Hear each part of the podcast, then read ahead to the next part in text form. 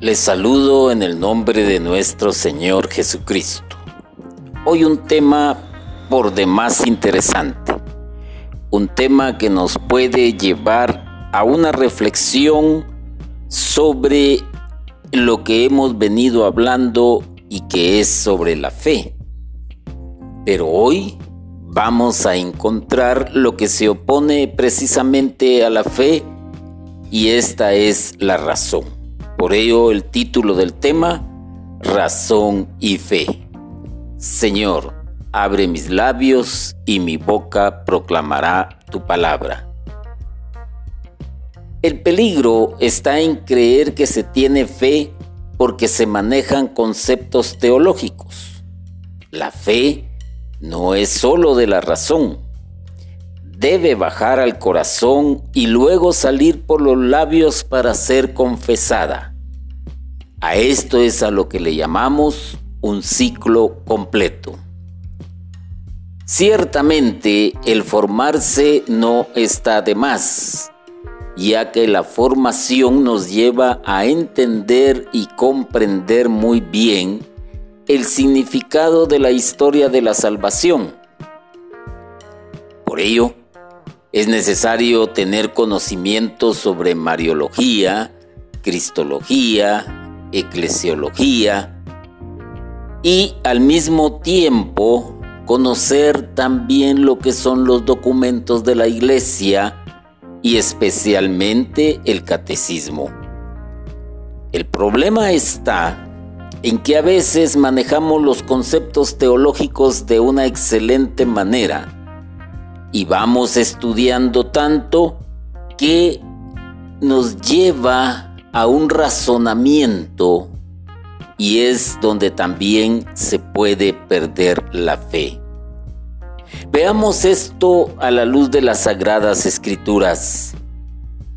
En el Evangelio según San Juan capítulo 3, versículos del 1 al 7.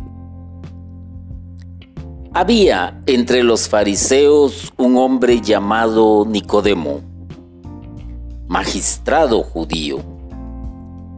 Fue este donde Jesús de noche y le dijo, Rabí, Sabemos que has venido de Dios como maestro, porque nadie puede realizar las señales que tú realizas si Dios no está con él. Jesús le respondió, en verdad, en verdad te digo, el que no nazca de lo alto no puede ver el reino de Dios. Dícele Nicodemo, ¿Cómo puede uno nacer siendo ya viejo? ¿Puede acaso otra vez entrar en el seno de su madre y nacer? Respondió Jesús. En verdad, en verdad te digo, el que no nazca de agua y de espíritu no puede entrar en el reino de Dios. Lo nacido de la carne es carne, lo nacido del espíritu es espíritu. No te asombres de que te haya dicho, tenéis que nacer de lo alto. Palabra del Señor. Este pasaje bíblico es por demás interesante y nos muestra las dos facetas, un hombre de fe un hombre muy preparado. No olvidemos que Nicodemo eh, era un magistrado, era una persona muy bien preparada académicamente, intelectualmente, y quizás por ello descubre en Jesús ciertas cosas, mas no tenía la fe y Jesús se lo hace ver.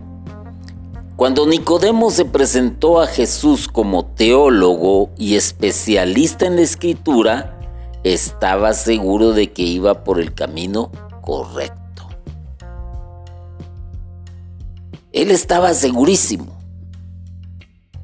No podía Jesús decirle, tenés razón o estás en lo correcto.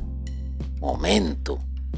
Jesús no le hace estas aseveraciones, sino le contesta de una manera donde esperaba quizás que Nicodemo le pudiese entender por los conocimientos que tenía.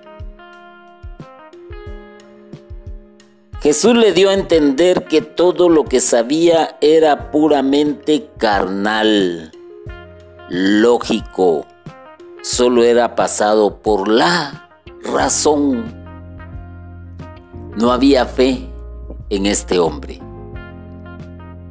No había fe. Tanto que él conocía, tanto que había estudiado, que se metió más en el qué hacer que en el ser.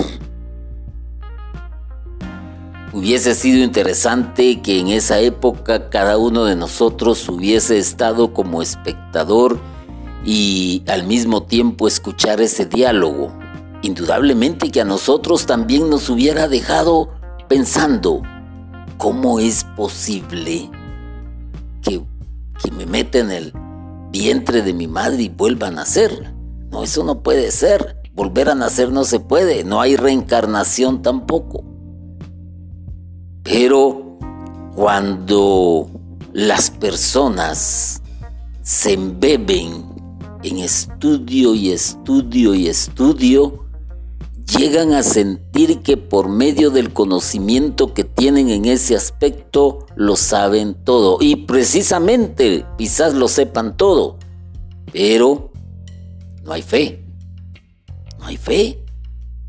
Llama poderosamente la atención el caso de aquel sacerdote eh, que cuenta mucho el padre Hugo Estrada y que dice que él llevaba mucho tiempo de ser sacerdote. Y nosotros sabemos lo que se prepara un sacerdote. Un sacerdote tiene unos conocimientos que nos sobrepasan a nosotros los laicos e incluso también tienen formación eh, académica. Hay sacerdotes que son psicólogos, hay otros que han estudiado alguna otra profesión humanista. Los llenan de conocimiento. Pero este sacerdote decía, yo tengo tantos años de ser sacerdote, pero tantos de haberme encontrado con el Señor. Descubrió que el puro conocimiento que tenía no era precisamente tener fe.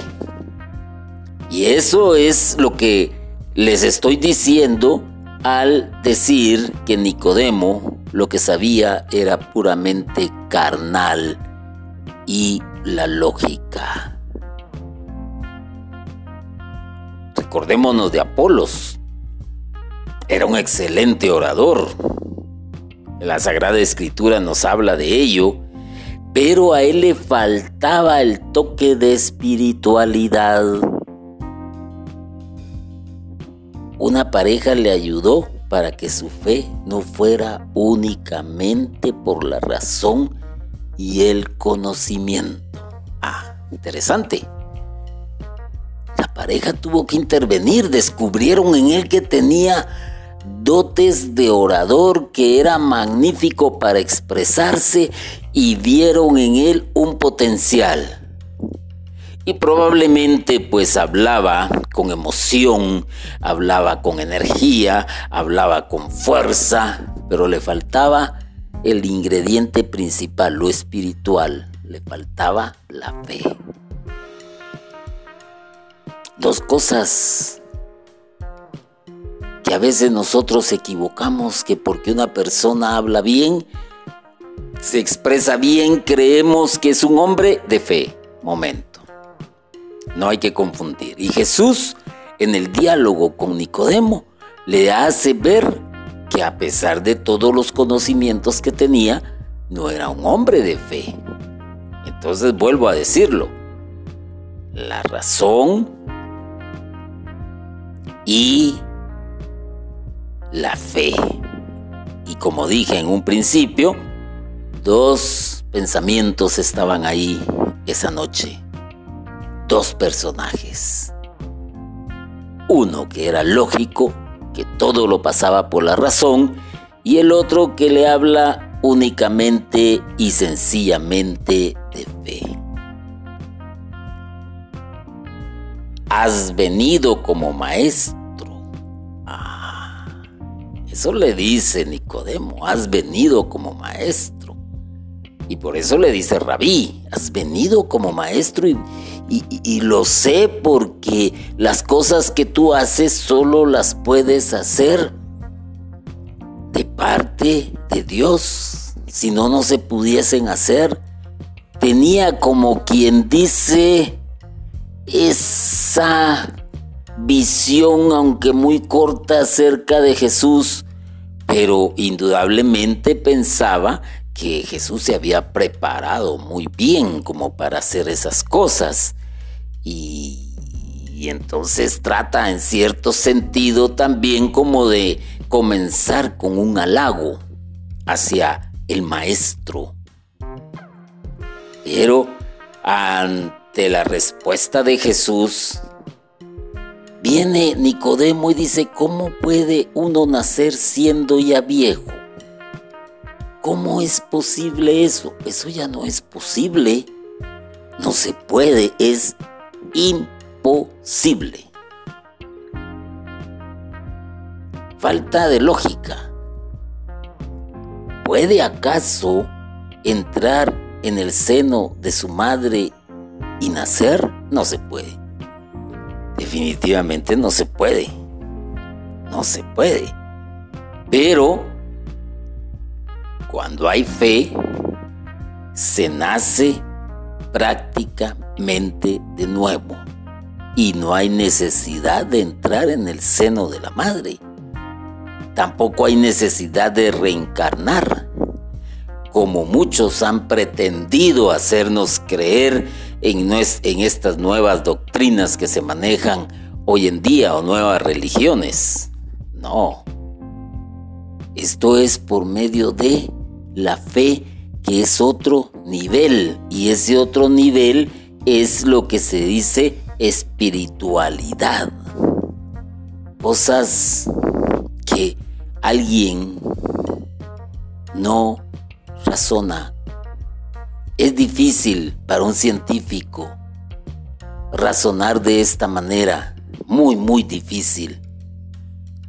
Entonces, Jesús va más allá y le dice, el que no nazca de agua y de espíritu no puede entrar en el reino de Dios.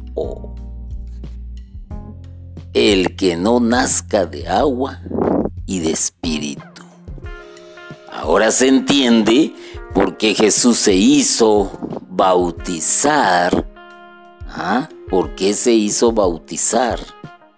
Y Juan también en un momento dado le dice, no, yo no lo puedo hacer. No, no, no hay necesidad, pues él sabía de dónde venía porque el Espíritu se lo había revelado y Jesús le dice, es necesario que se haga. Es necesario que, que yo pase por este proceso. Nacer del agua y del Espíritu. ¿Y qué fue lo que sucedió cuando Juan bautizó a Jesús? Todos recordamos ese momento porque lo hemos leído un sinfín de veces. Nacer del agua y del espíritu quiere decir bautizarse. El bautizo implica muerte. ¿Ah? Ese es el significado del bautizo, morir. Por eso es que se sumerge a la persona para que vuelva a nacer con los dones del Espíritu Santo. La pila bautismal que se conocía eh, mucho tiempo atrás. Recordémonos muy bien y no lo olvidémonos y no nos olvidemos de que el bautizo originalmente se hacía eh, por sumersión. Y eh, conforme la historia de la humanidad por muchas situaciones que se dieron, pues fue cambiando este sistema de bautizo y hay que estudiar, hay que leer los documentos de la iglesia para saber el por qué se hace ahora de una manera muy diferente. Pero hay un movimiento católico que es el movimiento de los catecúmenos neocatecumenales en este caso, que tienen una pila bautismal que tiene precisamente siete escalones para bajar y siete escalones para subir. ¿Qué quiere decir esto? La persona, el candidato al bautismo, va bajando las gradas, que son siete, siete pecados capitales, ¿ah? tiene que morir a ellos, tiene que morir él, sumerge, se sumerge en la piscina y sale del otro lado con los siete dones del Espíritu Santo. Nace por medio del agua y del bautismo. Y esto permite pues que pueda entrar en el reino de Dios, insertarse dentro de la iglesia. Jesús sabía muy bien lo que le estaba diciendo a Nicodemo pero Nicodemo no lo podía dimensionar, ni siquiera se lo podía imaginar. ¿Qué es lo que sucede cuando una persona conoce demasiado? Se mete tanta la teoría en la cabeza, razona tanto que después casi que se ciega a la fe y Jesús le dice aún más, tenéis que nacer de lo alto, tenéis que nacer de lo alto. Ah. ¿Qué fue lo que hizo Jesús con los apóstoles? Les dijo, vayan al lugar alto y esperen. ¿Y qué fue lo que sucedió? Pues sucedió que vino el Espíritu Santo y se posó sobre ellos como lenguas de fuego. Nacieron de lo alto. ¿Ah? El Espíritu Santo vino a ser morada en ellos. Y cuando el Espíritu Santo hace morada en ellos, quiere decir que Dios y el Padre hicieron morada en ellos. Y Jesús lo dijo, no lo estoy diciendo yo, Jesús lo dijo. Es muy interesante este pasaje bíblico cuando lo vemos de esa manera. La razón y la fe se hacen presente en ese pasaje bíblico. Entonces, es común que muchos creen que porque han estudiado teología y tienen título universitario, ya tienen fe. Eso es lo que muchos, es muy común. Y así está el caso del sacerdote y que, digamos, de aquel que eh, está estudiando ciencias humanas, eh, por ejemplo, psicología, eh, por ejemplo, trabajo social, Ah, y podríamos ver más adelante los que estudian el espacio, los que estudian el comportamiento de los microbios, de los virus. Esta gente está tan metida en la ciencia que todo lo ven de una manera lógica. Todo está en la razón. Esto es posible porque así es. Esto sucede porque así es por esto, esto, esto, esto y esto. Ya. Y los que estudian teología, no lo digamos, prácticamente hay muchos que la teología les sobrepasa, que ya no tienen otra manera de pensar. En una ocasión, uno de los sacerdotes que fue mi asesor, en este caso el padre Miguel Ángel Girón, que Dios lo tiene ya en su gloria. Él en una ocasión platicando acerca de los documentos de la iglesia, decía, eso es teoría. Eso es teoría. y, y molestaba en cierto sentido que dijera eso, pero porque era teoría, porque había que pasarlo a la práctica para que dejara de ser teoría. Cuando ya se entiende eso, se entiende muchísimo. Y Nicodemo quizás lo entendió. Apolos lo entendió.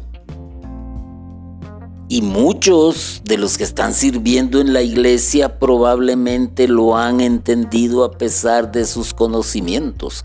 Porque vaya que también hay laicos que se han metido en el mundo de la teología y son expertos en mariología, cristología, eclesiología, bibliografía y terminemos.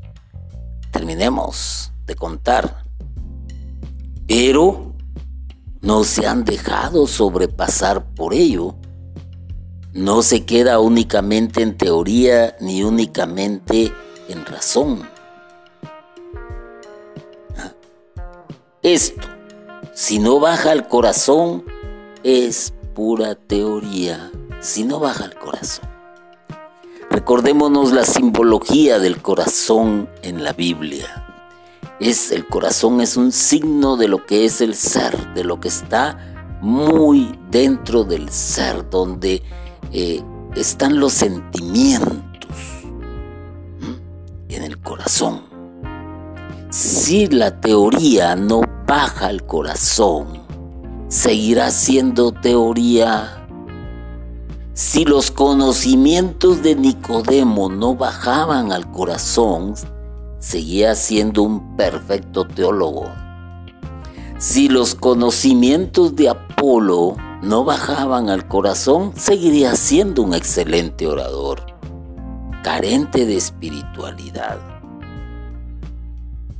Entonces, por eso dije, es muy común que muchos creen que porque han estudiado teología y, tienen título universitario y, se saben del pie de, de, la A a la Z los documentos de Vaticano II y citan con toda pompa y energía los, los, los documentos como, por ejemplo, eh, Aparecida, eh, como por ejemplo los fieles laicos, por ejemplo, eh, qué sé yo, qué más han venido, la, la, esta otra que solo me recuerdo ahorita el nombre de Leticia, ¿ah? o la alegría de vivir, o la Evangelii Nutiandi, o son expertos, hasta saben en qué numeral, qué numeral es el que están citando, si quiere usted hasta de memoria. Pero la pregunta es, ¿lo habrán bajado al corazón? ¿O seguirá siendo un conocimiento puro, una simple teoría? Y simplemente lo exponen como para decir, mírenme, soy un erudito, mírenme cómo predico, mírenme todo lo que sé. Ah, momento. Teoría teoría. A muchos hemos conocido que les ha faltado el toque espiritual y otros lamentablemente lo han perdido. Yo te invito a que, por ejemplo, ahorita en tu memoria, recuerda por lo menos tres sacerdotes famosos por su forma de predicar y que perdieron la fe. Y más de algunos nombres te vendrán a la mente. Quizás unos porque los conociste en persona, quizás otros porque escuchaste de ellos y quizás otro porque viste sus programas de televisión o escuchaste sus programas radiales. Ahora ponte a pensar de aquellos laicos que también has conocido y por lo menos trae a tu mente a tres. Ah. A muchos de los que predican les falta el toque espiritual. Varios, por montones. Y muchos, otros lo han perdido, se han vuelto pisteros, viven de la fe, eh, únicamente les interesa el negocio y más actualmente con esto de las redes sociales. ¿ah? Todo es pedir y pedir y pedir y pedir donaciones aquí, donaciones allá. Nosotros no vendemos nada, nosotros lo que pedimos es una donación. Hay muchos. Y dentro de la misma iglesia católica se da esto. Ahora imaginémonos los que están fuera de la iglesia católica, que han hecho grandes emporiums porque vaya si se han especializado en teología, se han especializado en, oratoria, se han especializado en, en cómo llegarle a la gente por medio del marketing, por medio de la publicidad, por medio de estudios socioeconómicos, etcétera, etcétera, etcétera. Y entonces otros se han metido tanto en el qué hacer que han olvidado el ser. Se olvidaron del ser. Así de simple. Se olvidaron del ser. ¿Y qué es el ser? El corazón. ¿Ya? Que es donde tiene que bajar todo ese conocimiento. Por eso Jesús les reprende a algunos, quizás es reprensión o quizás es un consejo o una exhortación y les dice, óigase bien lo que les dice, escudriñar las escrituras, porque ellas hablan de mí. Ah, Peor ahora con lo que entendemos nosotros de conocimientos que casi todo está en bandeja de plata, ya no tenemos que quebrarnos la cabeza para estudiar la Biblia porque ha sido dividida en capítulos, porque ha sido dividida en versículos, porque las herramientas tecnológicas que tenemos ahora son tan eficaces, ya no tenemos que estar hojeando la Biblia para ir a, un, a una cita paralela o para buscar también lo que se conoce como concordancia. Está fácil, solo haces clic en el botón y te aparece todo lo necesario que tú quieres. Sin embargo, ¿de qué te sirve? Escudriñas realmente la Sagrada Escritura. Y después vas a decir, oh, es que fíjense que en época tal, que según, que según dice el libro de Proverbios, que según dice el libro del Génesis, que según dice el libro del Éxodo, y empiezas. Pues. Pero la pregunta es, ¿realmente habla el ser o habla la, la razón? ¿Habla la fe o habla la razón? Y esto te debe de llevar también a reflexionar un poco, porque no es nomás de conocer. No hagamos como aquellos entonces, que la fe para ellos era razón y conocimiento. No caigamos en ello. No seamos falsos. La fe se demuestra por los frutos del corazón. Un poco difícil quizás y quizás un poco duro de entenderlo. Quizás estamos en el plano de Nicodemo, que no entendió, a pesar de que reconoció a Jesús como su maestro. La fe es una vivencia espiritual. De otra manera no existe la fe verdadera o la verdadera fe en este caso. Es una vivencia espiritual. Es un cambio total. Cuando se nace de lo alto se experimenta una vivencia espiritual cambia la persona. ¿Y quién tuvo una vivencia espiritual? Nicodemo la tuvo.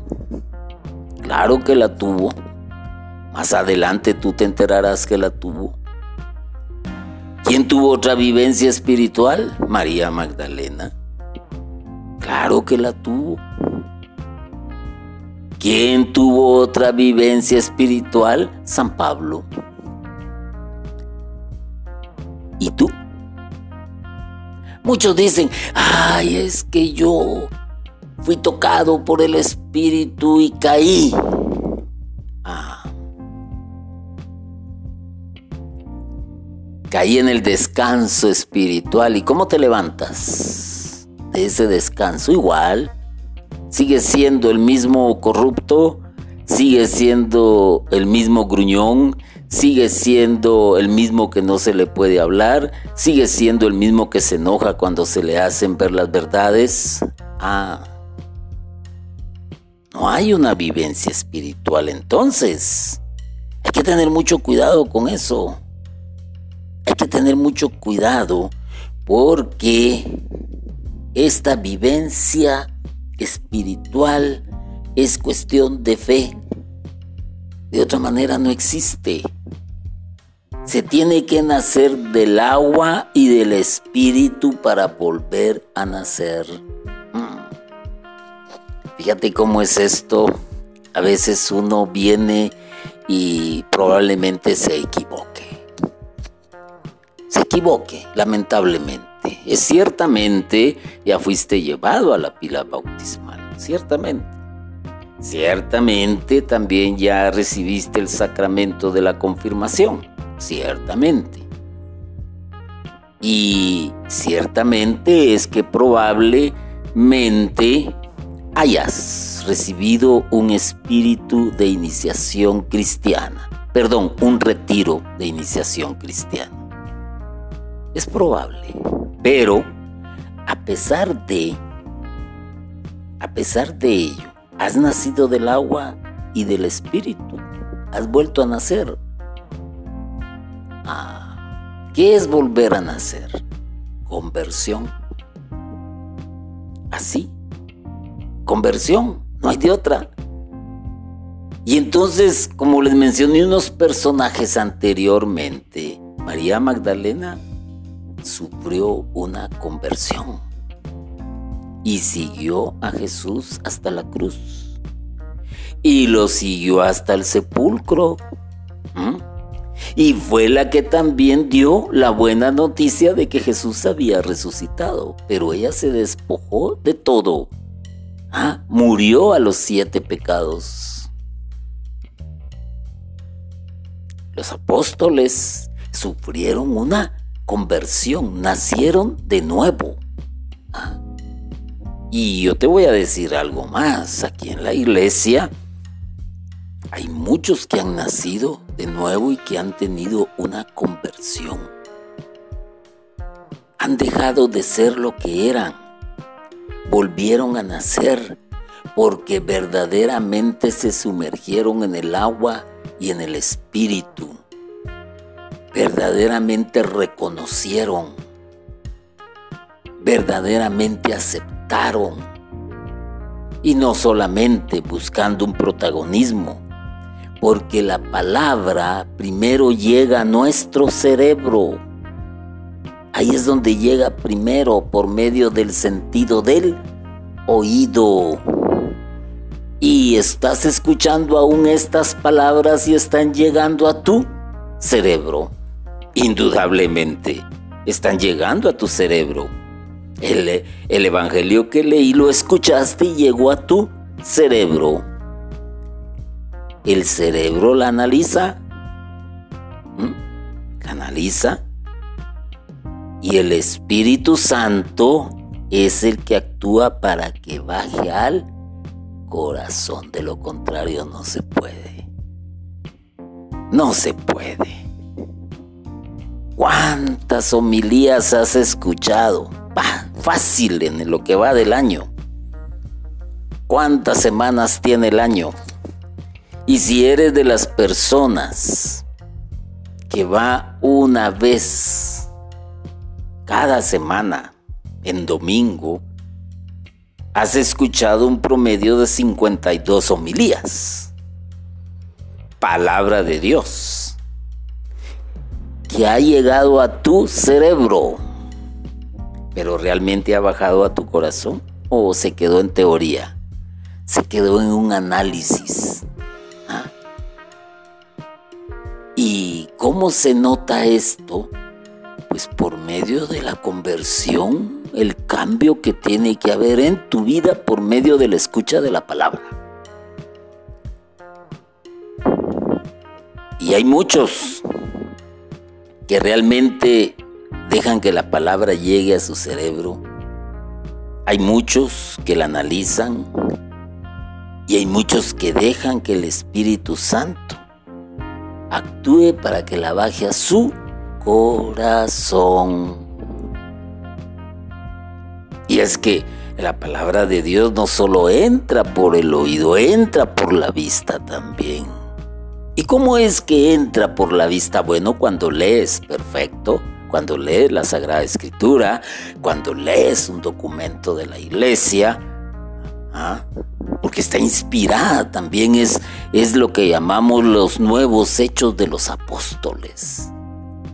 Y cuando ves la actitud de aquel cristiano que está dando frutos, la palabra está entrando también por tu vista, llega a tu cerebro, pero es el Espíritu Santo el que la baja al corazón si tú quieres. Si no, no. También, pues, hay, otra posición que si la fe es solo de corazón sin pasar por la mente, se convierte en puro sentimentalismo religioso, que tampoco es fe. Ah, faltaba esto, ¿verdad? Sentimentalismo religioso. Hay muchos que solamente todo lo pasan por la fe. ¿ah? Y después es duro el golpe. Ejemplo, hay quienes dicen, yo no tomo medicinas porque Dios me cuida. Mientras tanto, el microbio está haciendo su trabajo, comiendo lo que tiene que comer del cuerpo. Ah, Dios me cuida. Ah, yo paso por esas calles oscuras, pero Dios me cuida. Momento. Está la razón. ¿Ah? La razón te dice no camines por las calles oscuras. Simple, la razón te dice estás enfermo, ve con el médico y medícate. La fe ¿ah? te está diciendo escucha a la razón. Y la razón entonces viene a dejar que la fe actúe. Un poquito difícil de entenderlo quizás, pero más adelante hablaremos sobre este tema. Entonces, claro está que tienes que nacer del agua y del espíritu. Tienes que hacerlo, no hay de otra. Es una condición, si así se quiere ver, nacer del agua y del espíritu. Jesús nació del agua y del Espíritu. Primero nació del seno de la Virgen María, después nace del agua y del Espíritu para enseñarnos el proceso de salvación, para enseñarnos el proceso de la fe. Se tiene que nacer de lo alto, a dejarse llenar por las bondades del Espíritu Santo. Entonces, ¿qué es lo que necesitaríamos? Que necesitas la unción del Espíritu, el cual tienes que pedir hoy. Hoy lo tienes que pedir. Si reconoces y si no dejas todo en teoría, deja que la acción del Espíritu Santo se manifieste en tu vida. Deja que todo eso se convierta en fe. fe. El catecismo en el numeral 256 dice hacerse niño con relación a Dios es la condición para entrar en el reino. Para eso es necesario abajarse, hacerse pequeño. Más todavía es necesario nacer de lo alto nacer de Dios para hacerse hijos de Dios. interesante lo que dice el catecismo de la Iglesia Católica. Ciertamente hay que hacerse como niño. El niño no pasa las cosas por la razón, no pasa las cosas por la lógica, simplemente pues es niño. Confía en el padre, confía en la madre. Si la madre lo lleva de la mano, él se deja conducir.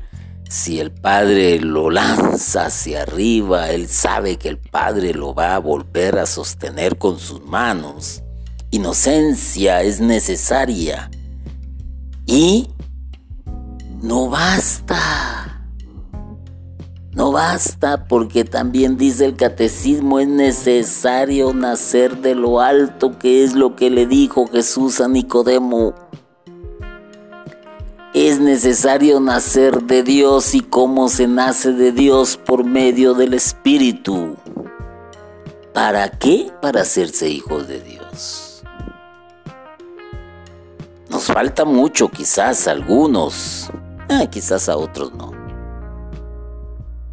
Nosotros tienen que perfeccionarse y otros tenemos que seguir en esa búsqueda, pero para ello tenemos el auxilio del Santo Espíritu. Fíjense que el escritor John Wimber, con humildad, cuenta que él daba clases de Biblia. Por eso todos los días tenía la Biblia en la mano hasta que un día el Espíritu Santo le hizo entender que no estaba buscando la Biblia para que Dios le hablara, sino para dar una clase maravillosa. Imagínense este escritor daba clases de Biblia. ¿Mm? ¿Cuántos de nosotros no somos así? Andamos con la Biblia para arriba y para abajo, andamos con documentos de la iglesia para arriba y para abajo. ¿Y qué es lo que andamos haciendo más si somos predicadores? Ah, preparando el tema. Porque me toca dar una prédica. Porque tengo que dar un curso. Porque tengo que dar una catequesis por eso es que ando con la Biblia para arriba y para abajo y con los documentos de la iglesia porque esto me permite en un momento de descanso pues seguir preparándome en el tema y estar leyendo. Ah. ¿Será que el Espíritu Santo ya te dijo que que no estás haciendo eso para que Dios te hable, sino solo para hablarle a los demás. Este es el peligro de la fe simulada, que no ha bajado al corazón y queda únicamente en la razón.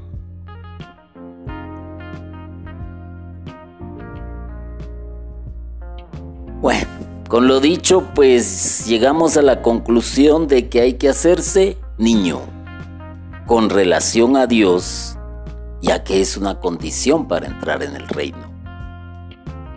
Para eso es necesario abajarse, hacerse pequeño, anonadarse, despojarse de orgullo, despojarse de soberbia, despojarse de vanidad, morir a los siete pecados capitales, ah, para nacer de nuevo, para nacer con los dones del Espíritu, morir a tu naturaleza, morir a tu ser, dejar el quehacer, el preocuparte por todos los acontecimientos de la vida cotidiana, ¿ah? eh, eh, eh, el, dejar que todos tus conocimientos bajen a tu corazón, hacerse pequeño, no quedarse en el conocimiento, hay que permitir que el conocimiento baje al corazón. ¿Qué clase le dio Jesús a Nicodemo? ¿Qué catequesis? ¿Qué formación? Le dio una clase de teología. Le dio una clase de espiritualidad. Así en pocos momentos y el otro lo entendió entonces, ¿qué es lo que tenés que hacer, hermano y hermana? Al igual que yo, nacer de lo alto. Así de simple. Oremos. Hoy, Señor, me pongo en tus manos. Porque tu palabra no es solo teoría. Tu palabra es fe.